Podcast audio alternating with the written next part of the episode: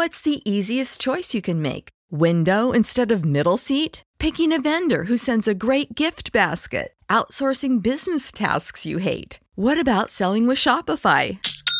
Whether you're selling a little or a lot, Shopify helps you do your thing, however you cha-ching. Shopify is the global commerce platform that helps you sell at every stage of your business. From the launch your online shop stage to the first real life store stage, all the way to the did we just hit a million orders stage. Shopify's there to help you grow. Whether you're selling scented soap or offering outdoor outfits, Shopify helps you sell. Wherever and whatever you're selling, Shopify's got you covered. Sign up for a $1 per month trial period at shopify.com slash try. Go to shopify.com slash try now to grow your business, no matter what stage you're in. Shopify.com slash try. When you need mealtime inspiration, it's worth shopping Kroger, where you'll find over 30,000 mouthwatering choices that excite your inner foodie. And no matter what tasty choice you make, you'll enjoy our everyday low prices, plus extra ways to save, like digital coupons worth over $600 each week. You can also save up to $1 off per gallon at the pump with fuel points. More savings and more inspiring flavors make shopping Kroger worth it every time. Kroger, fresh for everyone. Fuel restrictions apply. Hello and welcome to the Modern Adventurer podcast. I'm John Horsfall, an adventure athlete who has pursued numerous expeditions around the world. My hope is that on this podcast, we can look to explore the big topics in the world of travel and adventure. This podcast talks to adventurers and explorers around the world who have made remarkable and daring journeys in recent years. From Everest climbers to polar explorers, world record holders from all walks of life. We listen to the crazy stories from their expeditions and tragic losses and sacrifices they have made. My next guest is an adventurer and storyteller. She is currently undertaking a crazy expedition called Mountains of the World a solo and unsupported expedition to run a mountain range in every continent. I am delighted to introduce to the show Jenny Tough. Hey, how's it going? Jenny, good to have you on the show, and uh, thank you for uh, coming on all the way from Canada. You're in quarantine at the moment. I am in quarantine. Just got back from Scotland. Uh, very nice, very nice. Well, I have to say, I was really impressed with uh, some of the stuff you've done over the last couple of years. How how did this sort of love for adventure and running come about? Uh, so I grew up in the Canadian Rockies, and you know, I never, I always was into travel. Uh, that was always my big passion, and I was also into running, and that was just kind of another these two completely different passions that I had. And then when I left home after I finished school and started traveling the world, I you know, I was kind of immune to homesickness and I still am, but I miss mountains. It's just one thing that whenever I'm in mountains, wherever they are in the world, even if they're a country that I didn't even know previously existed, um, I just feel at home. I feel that comfortable, peaceful thing that I think most people feel when they're in their actual home. So, um, it just kind of all came out of this love of mountains. And I realized like I could combine my love of endurance sport and travel and putting those two things together was just like the thing that made my heart sing. And so that's what I've pursued over the last 15 years of adventure. Oh, wow. God. So you've been doing this 15 years? I guess so. Yeah. I was, when I finished university, um, I went back home briefly and I mean, I lasted like a month and spent everything that I had, which wasn't a lot, on a touring bicycle and cycled up to the Yukon. And that was my first really big adventure. At the time, I'd, I'd never cycled like I've never rode a bike aside from like a little kid bike or whatever. So I, I didn't know how to ride a bike. That's not a problem. You can learn pretty quickly. They say it's like riding a bike. But I mean, I didn't know how to, like, I didn't know there were tubes inside the tires. Like that was how, like my bike knowledge was just really, really pathetic. Um, so it was a bit of a, I don't think it was a smart place to start adventure to go into the Canadian wilderness with something you don't know how to fix, but that was, that was Was that a road bike or a mountain bike? Uh, it was a touring bike, so it is quite similar geometry to a road bike. Um, and it's a steel frame, Canadian made. Um, I loved it. I still actually have that bike. Yeah, it's it's actually funny enough, exactly the same. How I started in adventure was to buy a touring bike and then cycle across America. Wow, that's a big start. Uh, and as you say, I'd never sort of gone more than sort of ten miles in one day, and then did very little training, and then was like, right, okay, I'm seventy miles, New York to Princeton. Oh my gosh. I also think it's the best way to start. Like it's stupid and you're gonna like hurt yourself quite a lot. But I mean I was 21 at the time, so you know, you can take the pain. Just go for it. Yeah, I and then changing a tire, I hadn't changed one for probably 15 years from when I was sort of taught. And I was like, right, okay. How do I do this again? yeah. Yeah, I had and a handwritten note like, in my bag for how to do it. And I was there for like an hour, just sort of sh- trying to break it and trying to do this. Whereas, as you say, now probably takes you what a minute or two. Depends on the tire. Road tires can take me a little while, but yeah, hopefully a minute or two. Yeah, and so the the six or the mountain race around the world. How did that idea sort of start about, and what sort of drove you to do it? it was never meant to happen. I um I came across like I just was looking for an adventure in mountains. I was really craving mountains. I mean, I, I love Scotland and um I really love living there, but I was really missing the big big mountains. And I spend a lot of time daydreaming at maps. That's just one of my guilty pleasures throughout the day when I should be working. I look at maps. And I came across the Tian Shan of Kyrgyzstan and was looking at images of them and you you ever have that moment where like your heart stops and you know that your life isn't complete until you go to that actual place? And that was my reaction to the Tian Shan so I decided I would go there. Um, and somehow in that process I really can't remember how because I'm sure there was wine involved I decided you know cycling across them would just be too fast. I would miss it. So I should slow down and maybe just run across uh, and I would run unsupported because I've always believed in unsupported challenges. I think you're more immersed in the culture and the community when you do it that way. Um, and no one had ever done that. No one had ever crossed Kyrgyzstan on foot in recorded history. I mean, I'm sure lots of people have, but I mean, running in this way had never been done, which was so exciting to me because it seems like there are no world first left. And I couldn't believe there was this entire country that just seemed like no one had done it. I should have taken way more time to contemplate why no one did it, but I just, you know, obviously was so stoked and went ahead planning this and figuring out how to do it. And then I, I went out and did it. And it was by far the hardest thing I'd ever done in my life. Uh, so I was, the recovery afterwards was, was brutal. Like I had no idea how to recover from something that intense. Uh, so it was months and months after I'd done that world first. That was meant to be the hardest thing I'd ever done in my life. And then, you know, who knows what was next. Um, I started looking back on it and started realizing that was actually the most alive I've ever been. It was the best thing I ever did. The whole process of it from planning, having to figure out a route to actually doing it and living out there um, was by far the best thing I ever did. And I wanted to do it again. And so again, wine was involved. I mean, we've got to blame wine for almost all the ideas that I come up with. Um, I decided I would do this. I like actually made a list of all the mountain ranges I wanted to run across. And then there's actually more mountain ranges in the world than you realize. So I had this huge list. So I thought I need a theme. So I'll just pick one on every continent and then it's a thing. And then there's only six and it's not that bad. And, um, and so that's how the challenge was born. And a few months later, I went to Africa to do the Atlas Mountains.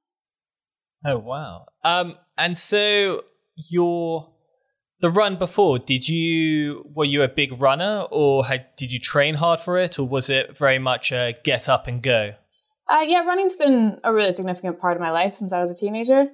Um, it started from a, a, really negative place when I was 15 or 16. I started running just because I, absolutely hated my body. Um, I think a lot of teenage girls go through that, where what you see in media and magazines. I mean, now I know that that's all photoshopped, but at the time, you look at that and you go, well, my body doesn't look anything like that. And I'm being told I'm meant to look like that. So I would run just to punish myself. And I hated it. it came from a really negative place.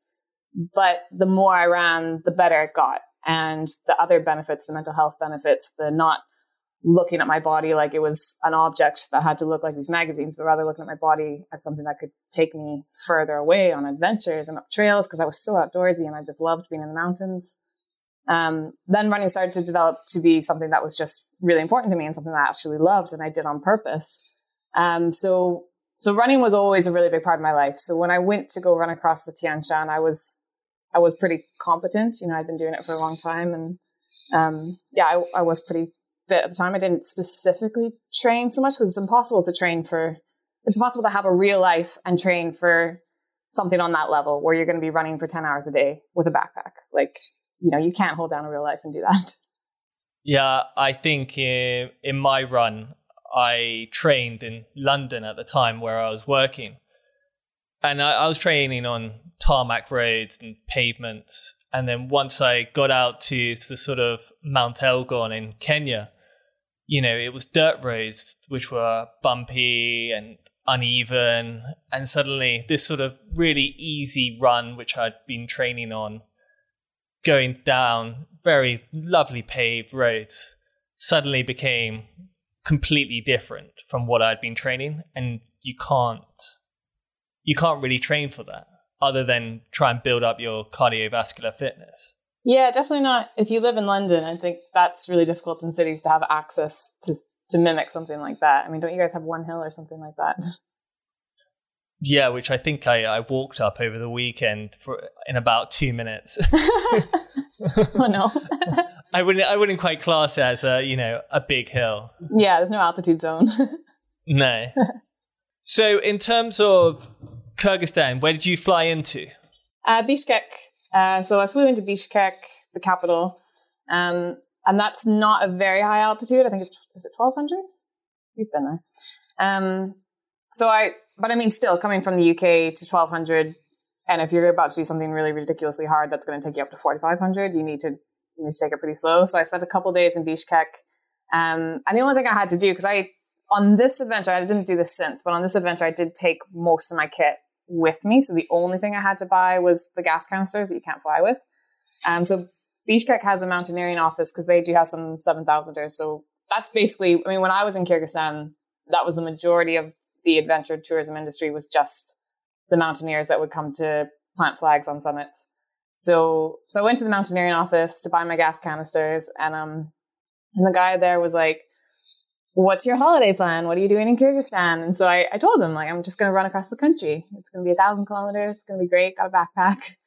And, um, and this guy, I mean, till my dying day, I'm going to remember this conversation. He just looked me up and down. He went, no, like, no, this can't be done. So I just said, well, no, you're wrong. I mean, unfortunately for him, the only thing I had to do that day was adjust to altitude. So like I had time. So I was like, no, it can't be done, buddy let me show you. And he had a map on the wall and I kind of like drew on the map for him my route that I had designed that I'd spent so much time designing because there was no route. Um, and he followed along and he went, ah, you know what? Actually, that is a good route. I'm like, yes. Um, and he goes, you know what? I actually, you're right. Okay. I think it's possible for someone to run across Kyrgyzstan, but not you. And I just I'll never forget the way that he did that, and it was just purely based on the way that I looked. You know, he didn't know anything about me. He didn't know my skills. He didn't know how many hours I put into mountains in my life to this point. He didn't know my grit. He just knew what I looked like, which is a woman. And yeah, I was so determined. I mean, he fueled so much of that run. Just that one conversation with this guy just doubting me just because of the way that I looked. So that was my that was my start in Kyrgyzstan. Landing in Bishkek uh, and chatting to him It's good motivation when times are tough. You're like, I'm gonna. Yeah, him. he can't win.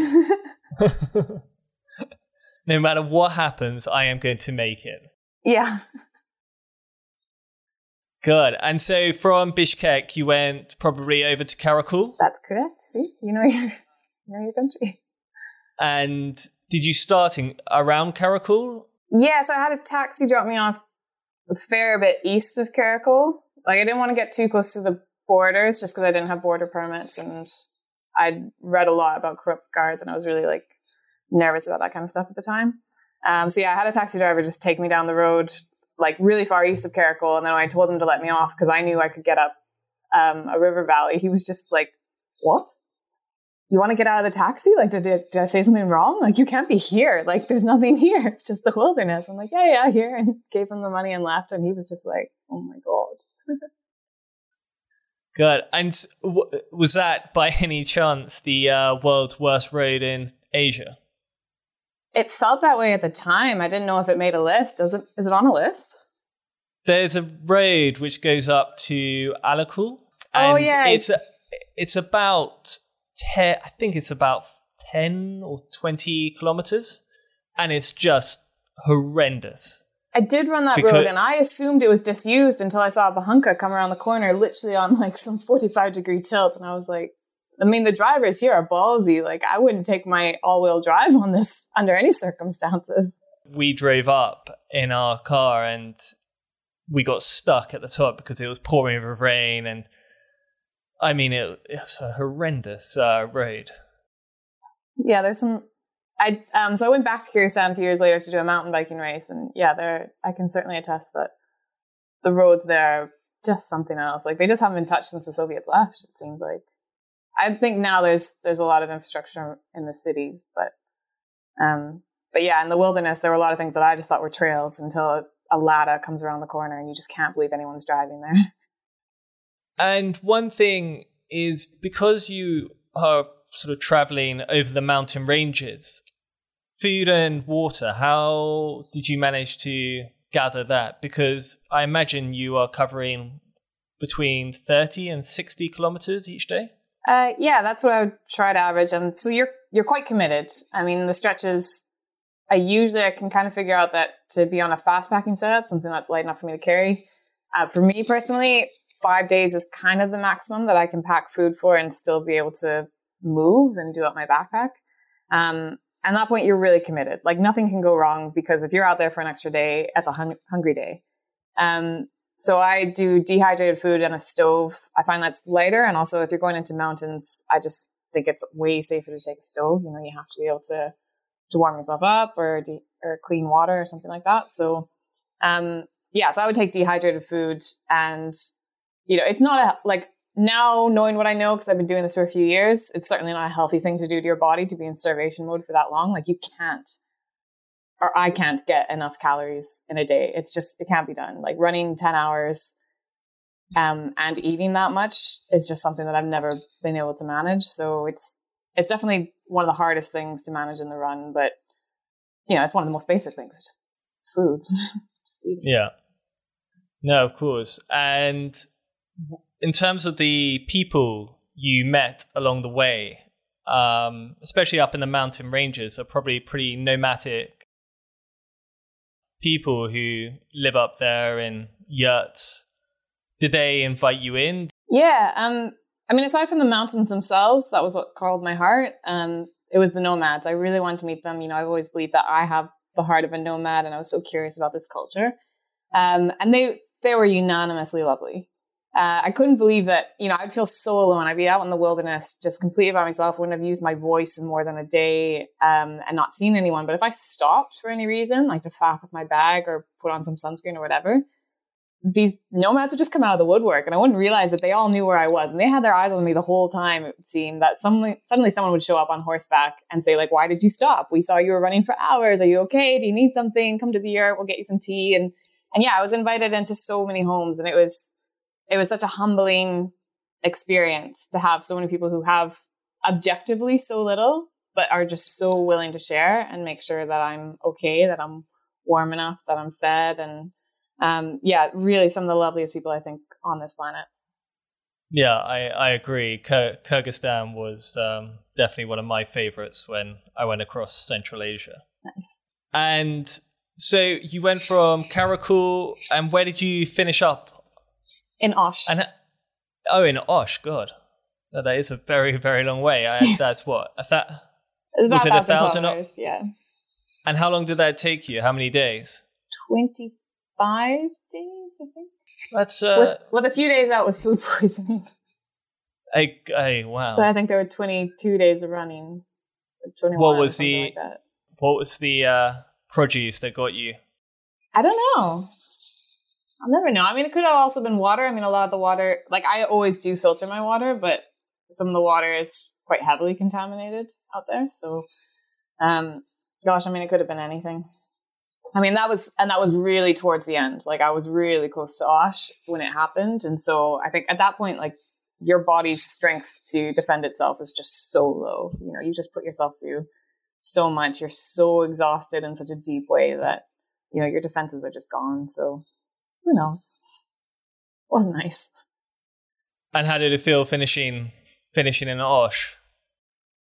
I just never. I mean, there were so many points that I thought I would never make it. You know, and no one thought I couldn't do it. I mean, that guy that I met in Bishkek who said "not by you," he he wasn't a singular case. Like a lot of people believe that, and even people at home. Like I remember leaving, and people saying things to me like, "You know what? No matter what happens, it'll still be a story." And me going like, "What does that mean?" Um, so you know, there was a lot of belief that I couldn't do it, both myself and externally. So when I did do it, I mean, there was just so much, you know, looking back on that 16 year old girl who started running because she hated her body to suddenly being someone that is the only person alive who's ever run across the country. Like, that's cool. And it was really overwhelming. I remember running through the gates and just like starting to cry. But the thing was, you know, with everyone believing that I couldn't do it and the Kyrgyz people being lovely about the fact that I couldn't do it, um, those last few kilometers coming into Osh, car- cars kept on stopping to try and give me a lift because I said I was going to Osh, which was five kilometers away now. And they'd be like, oh, it's too far. You'll never be able to run there. Get in the car. And I'm like, just come a thousand kilometers. Um, so I, I was kind of having this moment running into the city. And, you know, when you do things like this, there's no finish line. It's not like finishing a marathon where someone gives you chocolate milk and a free t-shirt and stuff. Like you just, you're alone on the city street, just having this your, emotional your little moment. medal. yeah, exactly. Um, so so that kind of happened. But then at the same time, there were just all these cars and I wasn't used to cities. And I was sort of like in a city with pavement and all these people like trying to give me a lift and taxis honking at me. And I was just like having a big moment here, guys. So it was kind of, yeah, it was a funny moment, but it was, it was big. Like I was really, really proud of myself for probably the, like probably the first time on that level. And what was the sort of uh, highlight do you feel of that trip? Was there a sort of moment that stuck out where you were like, wow, that was incredible? I mean, there were so many, and there, there were probably some every day, and then there was probably also lowlights every day. Um, probably about halfway through, um, just before halfway through, I'd, I'd had a real incident where I'd made a huge navigational mistake, and that had led to me being kind of caught in some landslides and a, and a really challenging um, climb that I, I absolutely shouldn't have been doing by myself unroped and it was really scary and I knew that I knew that I was way beyond the line of acceptable risk that one slip would cost me my life. Um, so it was like this prolonged death exp- near death experience and so then when I finished that and I did throughout that say well I've crossed the line. I've crossed the line that I accept which means I can't do this and everyone is right I can't do this I'm going home so I I'd said the words out loud that I was quitting. As soon as I survived this, I was just gonna. I think I was three days away from the next highway, but like in those three days, I would get to the highway and I would just go home. Like I would just can it. So I had quit, but obviously had to keep keep moving because I'm in the middle of the wilderness with only a couple days worth of food. Um, and then after that happened, I got invited into a yurt by some nomads, and like I was really upset. I was in a really fragile place because I nearly died, and um, and this family took me in, and I was just kind of part of their family for a night. Even if you don't speak the same language, it's amazing how much you can connect with people. And um, they just totally revived. Like they didn't know that I'd had a horrible day. They didn't know that I'd been like crying all afternoon. They just saw that I was outside and took me in. Um, and it just totally revived me. And the next day was this really beautiful day. And I remember having a really nice sunset and a really nice camp spot and just like everything fell into place. And like after your worst day, you always have your best day, don't you? And so I just remember being really grounded that day and just realizing like this whole concept of being this world first is just crap. Like it's just not important. Like it absolutely doesn't matter. A thousand people could run across Kyrgyzstan. They'll come back with a thousand different stories. And that's what's valuable is, is this experience that I'm having. So after that, I think everything, all my motivation behind this whole project just completely changed that it was just about, you know, enjoying this experience and connecting with this place and these people. And so that was that was definitely my biggest um, mindset change. And that's carried through. That's now how I approach the mountains. I think we have a real culture of first and fastest in adventure. You have to be the first person to do something the fastest or it's not valuable. And I just, I hate that. Like, I just think it's bullshit. I think, you know, adventure is worthwhile. Yeah, I, I, I agree. We, I ha- we were discussing the other day about how all these records around the world, which people are sort of doing, they're becoming harder and harder. And actually, a lot of the time, you're doing these sort of adventures for your own. So this has to be valuable to you, and this has to be something that's honest to you. Because, like, you're right, no one cares. This is such a privileged thing that we get to do. Like, it's beyond privilege. Um, to go struggle on purpose, to intentionally go have a really bad holiday. You know, that's essentially what it is. Um, so yeah, you just got to remind yourself like all of that stuff. It's not important. And when you get to those really hard moments out there, that's not the stuff that's going to get you through thinking like, what about the headline or whatever? Like you've got to have way better reasons. Was there a point where you sort of did sort of 60 or 50 kilometers in a day or 100 kilometers in a day and you're like right get in this is amazing. I've just clocked over 100 and then for a brief period and then you're like yeah i mean that's just me. Yeah i think i remember having that in the atlas mountains because the mileage could be a lot higher out there because it was just just easier terrain just faster. And i remember having these big mileage days and thinking like i'm shit hot right now. Like this is going well. And then you just kind of look around yourself and you're like I mean, I'm but like again, I'm talking to a camera. Like like I'm alone. like it doesn't matter. And if I said that to like the next passerby I see, some Berber coming down the trail, they'll be like, "What? Like, what did you just said? And why does anyone care?" At Parker, our purpose is simple.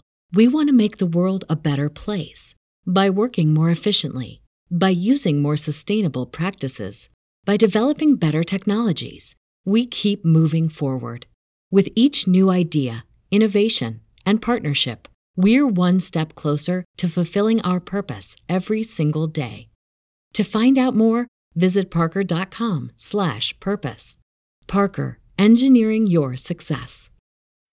When you need mealtime inspiration, it's worth shopping Kroger, where you'll find over 30,000 mouthwatering choices that excite your inner foodie. And no matter what tasty choice you make, you'll enjoy our everyday low prices, plus extra ways to save, like digital coupons worth over $600 each week. You can also save up to $1 off per gallon at the pump with fuel points. More savings and more inspiring flavors make shopping Kroger worth it every time. Kroger, fresh for everyone. Fuel restrictions apply. And how did your um, race or your trip in the Atlas Mountains compare with Kyrgyzstan?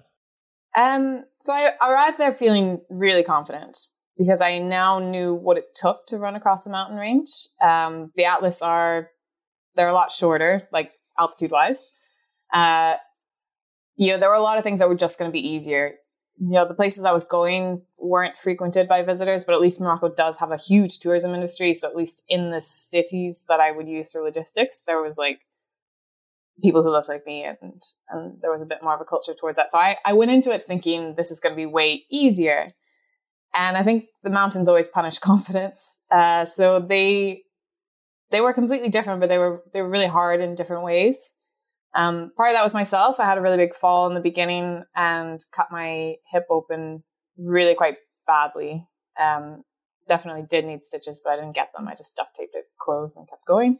So I had a had an injury and that was getting infected and it was really swollen. So I was I was limping as it was. Um, but the biggest problem in Morocco was, of course, the cultural difference.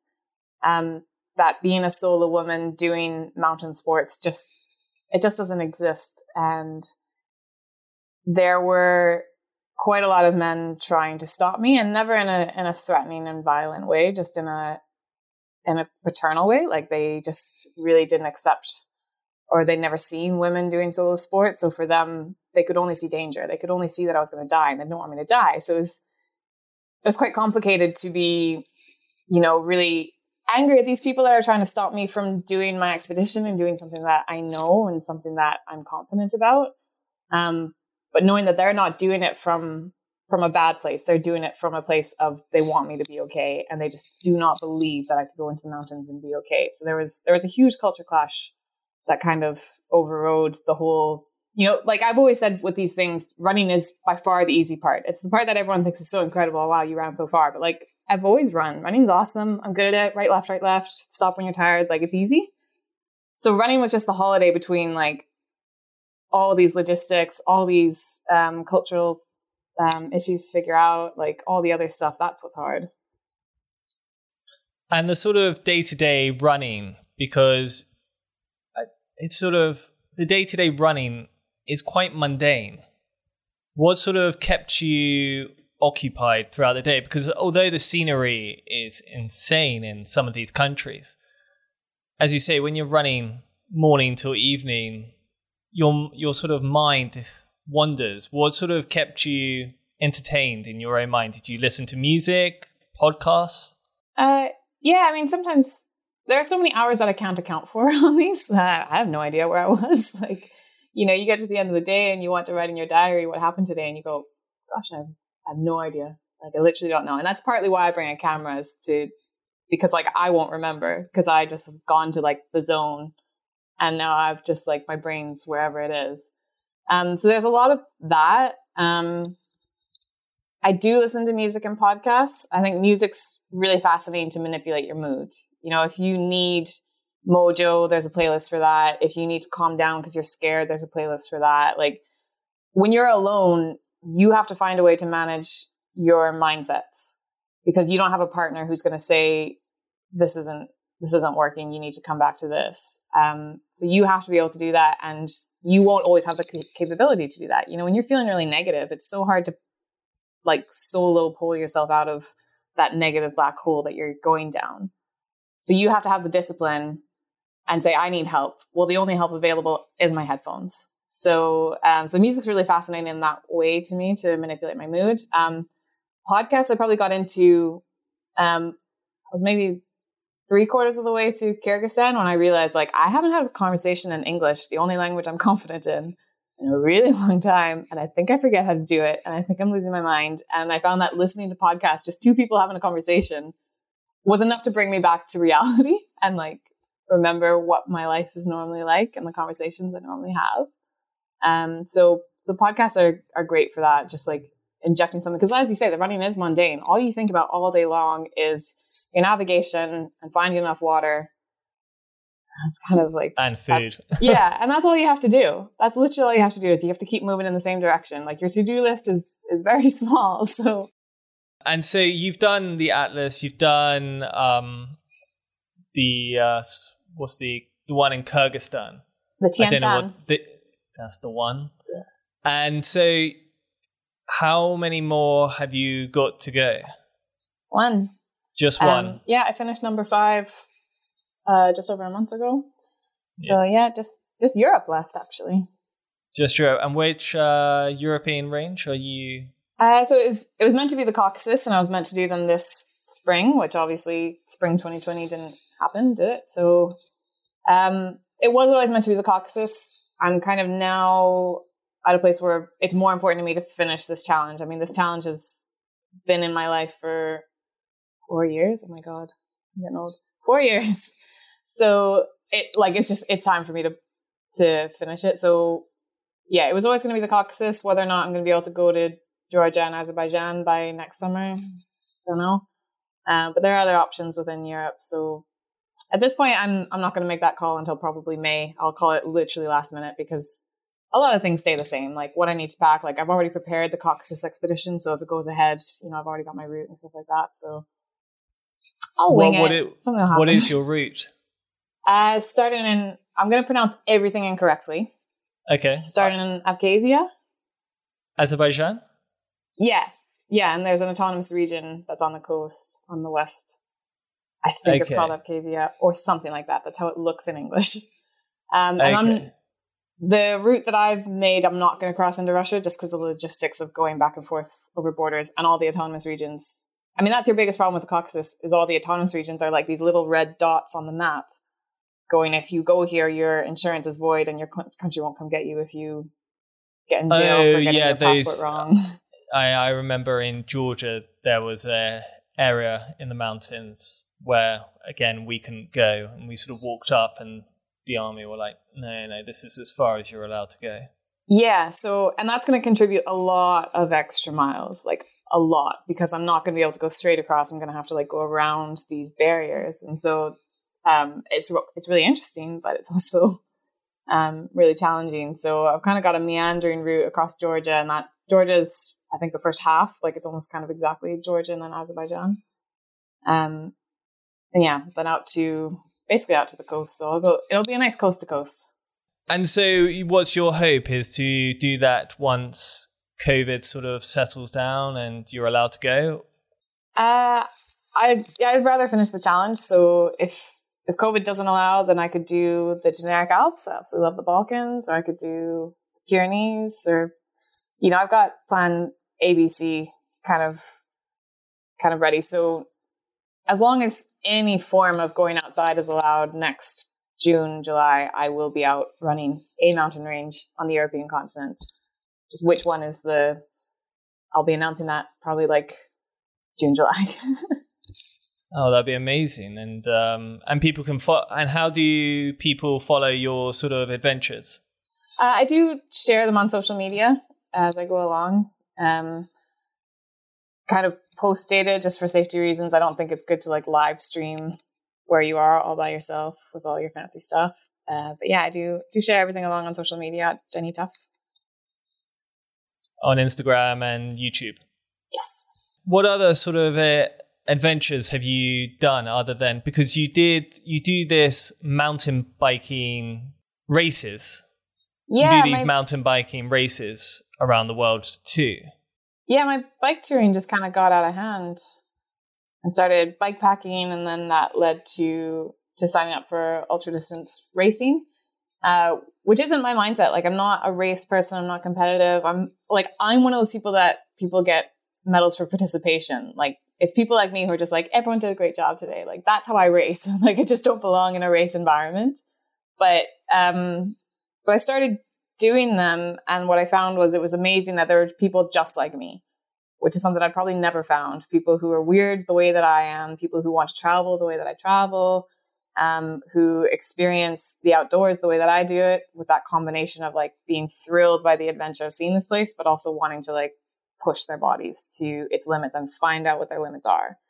Um, so I started racing through that um, and did see some success and saw some failures and yeah it's it's been amazing that's certainly something that i'm really missing right now is is that race community Yeah, I, I have to agree. It's very difficult to try and convince people of your plans or try and encourage them to come along because you're sort of saying, Oh, where are you going on holiday? And then they might say somewhere nice like, you know, France or the Bahamas or, you know, some nice beach holiday and, and relax. Or go on a uh, thousand mile run across the uh, Atlas Mountains. yeah It's, not uh, everyone thinks that's a holiday apparently. no, I jo- join the weird club, hey. um, so there's a part of the show where we ask the same five questions to every guest. okay So we always ask them uh, on your trips, what's the one thing you crave or miss from home? uh you know it usually takes a while for me to crave or miss i mean coffee machine it comes up a lot as something that i miss um and then when things start to get really bad like really bad then i start to miss the couch and how comfortable it is Did you? What is your favorite adventure book? The Living Mountain by Nan Shepherd. Um, I think she's such a great writer, but there's actually there's a lot in the adventure literature industry that is just kind of one narrative of the ex-military British white male, and there's a lot of terminology about conquering mountains and stuff like that. Um, and Nan Shepherd's approach is, I think, very much the female-led approach of the mountain will be here, was here before you, and will be here after you, and you're a blip, and just experiencing the beauty of the landscape and not worrying about planting flags at the top. And and I just really love the way that she writes, and it's a book that it's an older book, and it's about it's all in the Cairngorms, which is a part of the world that is really close to my heart. So that's hundred percent my favorite. Okay, so did you um, have an inspirational figure growing up? I didn't, and I think that has driven a lot of what I've done now because I I was always adventuring, I just wasn't telling anyone about it, and the switch from me, who is a total introvert, to suddenly start, you know, filming myself and putting things on social media, that was. Um, it doesn't come naturally to me, but I found it was really important because I never had anyone who looked like me when I was growing up. And I, I say growing up, I mean up until like really recently. I never had anyone in the outdoor industry that I could look to and think that person's like me and I'm inspired by them. So um, that's why I think it's important to bring different voices into the industry and to um, bring different narratives, different body types, different human types, Um, so yeah, I, I didn't have one. I think there was a quote from someone who said he was on a very similar um, line of thought, and he said when he grew up, he didn't really have an inspirational figure, so he just looks to inspire himself. Wow. And looks to, you know, make sure that he's the figure that he wants to be. That's beautiful. I like that. I think it was Matthew McConaughey always said his inspirational figure was him five years from now. and so he'd always look five years ahead and say, oh, you know, who is this um, figure I'm going to be? And then he would try and emulate that figure. And then five years from now, it'd always be him from five years. I'm going to trial that, actually. That, that sounds really intriguing. I like it. Do you have a favorite quote or motivational quote that sort of keeps you going or inspires you? Um, so I have a lot of mantras. I'm really big at big on mantras. Um, one of mine is like, one of mine is "Don't be shit." Um, one of mine is "Toughen up." um, but the one of the quotes that I really love that I keep coming back to, and something that I always kind of need at the start is always do what you are afraid to do. Uh, it's a Waldo Emerson quote, I think. Um, and I think that always gives me that courage because at the start line, you always just look at it and go, like, suddenly the mountains get way bigger, don't they? And you just go, oh, what have I done? I shouldn't be here. I can't do this. Um, and then I remind myself, like, that fear is a good, good sign. You need that. Yeah. Oh, that's quite nice. Um, and I and I imagine a lot of people listening are always keen to go on these sort of grand adventures um, what would you recommend for them to get them started? Um, I would say make. I'm a really big fan of make a list. Um, there are reasons why you're not out there right now, so make a list of what they are. You know, it could be money, time, skills, um, whatever it is. Make a list of all the reasons that st- things that stand in your way between you and your adventure, and then just start taking the things off the list. If you don't have the skills, well, go get the skills. Like you know, um, so I think if you just break it down on that level and just show yourself these are the barriers and this is how, and then make a plan for how you're gonna, gonna access all of them. Uh, and the second thing I would say is you're tougher than you think. You can totally do this. If fear is one of the problems, um, let me just tell you that you don't need that. You're fine. Got this. Amazing. And um, I know we we said this earlier, but just for anyone who was wasn't listening, how can people find you and follow your adventures for the future? Uh, on social media, it's Jenny Tough, real name, and uh, same with the website. It's Jenny Tough. How many times have people sort of said, "Is that your real name?" All the time, and I get really self conscious that people think it's my Instagram name, but I'm not cool enough to have an Instagram name, and if I did, I'm not sure that's the one I would give myself. Um, but yeah, no, it's I got lucky with that one, real name. And finally, I suppose what people are wondering what is next? What is next is I will finish this challenge to run across the mountain range in every continent. So there's just one chapter left, and that's my that's my biggest focus right now. Oh, amazing. And I'm just on a sort of more uh, personal. Did you ever try horse's milk in Kyrgyzstan? Kumis, yes. Um, I didn't get a choice on it. The nomads were very clear that it was very important to my health that I drink a lot of kumis. I think one of the yurts didn't let me leave without a liter of it. Like he literally like dumped out my water bottle and filled it up with kumis. he was like, "It's really good for you." Um, yeah. Did you have it? Uh, I I tried the horse milk cheese, and that was oh wow, that was um, more than that's I a more bear. advanced level. The the kumis is not as I mean, it's it's still an acquired taste, but I think you went too advanced by starting with the cheese. You should have started with the milk. yeah, after the trying the cheese, which was you know back of the throat, like this is just awful. Um, I was like, no, I, I, I, I can I can give horses milk a miss. As much as they claim to be high in vitamin C, I, I was like, it's not happening. Yeah, I understand your trepidation with that. yeah. Well, Jenny, thank you so much for coming on today. And Thanks for having me. I, I look forward to following your adventure in the the European mountain range, whichever one they may be, and when that happens. Yeah. And um, again, thank you so much for coming on the show. Awesome. Thanks again. Join us next time on the Modern Adventurer podcast. Was throwing photos of his family off the mountain, um, saying he was going to die, and it required. And he didn't. Re- he didn't want the oxygen we gave him. Um, he refused it because he wanted to, you know, die in peace. Thank you for listening. You can watch the videos on YouTube now, and please tell your friends about the podcast, subscribe, and leave a review on iTunes, as it makes a huge difference to the show. Thank you, and have a great day.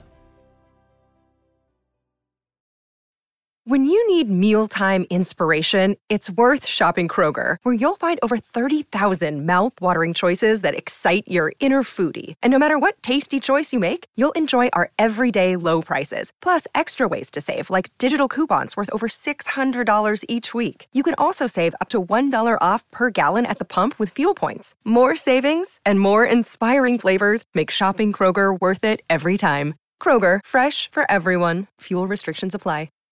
Save big on brunch for mom, all in the Kroger app. Get half gallons of delicious Kroger milk for 129 each, then get flavorful Tyson natural boneless chicken breasts for 249 a pound, all with your card and a digital coupon. Shop these deals at your local Kroger today or tap the screen now to download the Kroger app to save big today.